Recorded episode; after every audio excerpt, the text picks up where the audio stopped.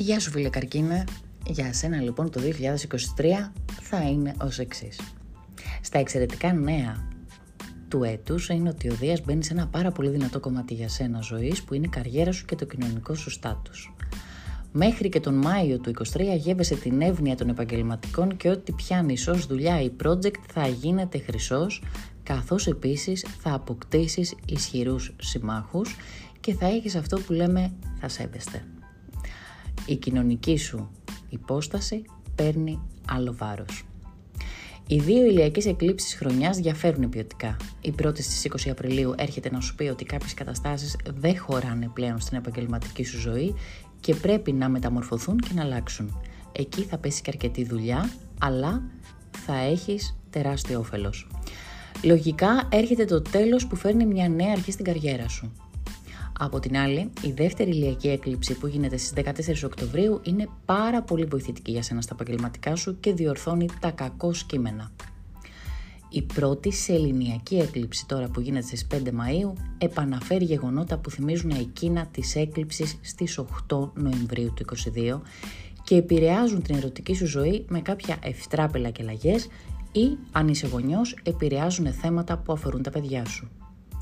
Η επόμενη και τελευταία έκλειψη του χρόνου σε Ελληνιακή στις 28 Οκτωβρίου είναι μάλλον ευνοϊκή για σένα και σου φέρνει άπλητη διασκέδαση και δημοφιλία και επίσης εκπλήρωση μεγάλων στόχων ζωής. Και μαζί με το Δία, ο οποίος από το Μάιο μέχρι το Δεκέμβριο θα σου κάνει παρέα στον 11ο σου οίκο, θα σε ανακηρύξει celebrity, ψιλομαϊντανό και το party animal της χρονιάς. Για το δοκιμαστικό διάστημα του Πλούτονα τώρα που θα μπει στον υδροχό από 24 Μαρτίου μέχρι και 10 Ιουνίου μπορεί να σου φέρει πολλά κέρδη, κληρονομιές αλλά και σκοτεινές κίνκι εμπειρίες στην ερωτική και σεξουαλική σου ζωή. Παμάλ, στα εξαιρετικά νέα τώρα είναι ότι επιτέλους ο χρόνος ξεκουμπίζεται από το κομμάτι των σεξουαλικών σου και έρχεται μια τεράστια αναπνοή, καθώς επίσης ανασένει και το κομμάτι που έχει να κάνει με τα χρέη. Αυτό ενδυναμώνεται πάρα πολύ από τον Απρίλιο και μετά. Επίσης, ένα ο χρόνος, να πούμε εδώ, ότι σου φέρεται πάρα πολύ ευνοϊκά και θα σου φέρει μια σταθερότητα σε σχέδια και πλάνα ζωής. Είσαι από τα λίγα ζώδια τα οποία θα χαϊδέψει ο χρόνος με θετική, με θετική εσάνς.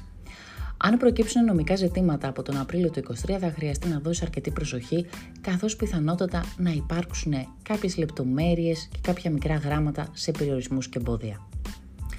Πολύ ερωτικά διαστήματα για σένα θα είναι από 7 Μαΐου έως 5 Ιουνίου, 12 Οκτωβρίου έως 24 Νοεμβρίου και από 4 έως 29 Δεκεμβρίου όπου εκεί ένας πολύ μεγάλος έρωτας, αν είσαι ελεύθερος, θα σου χτυπήσει την πόρτα. Καλή χρονιά καρκίνε!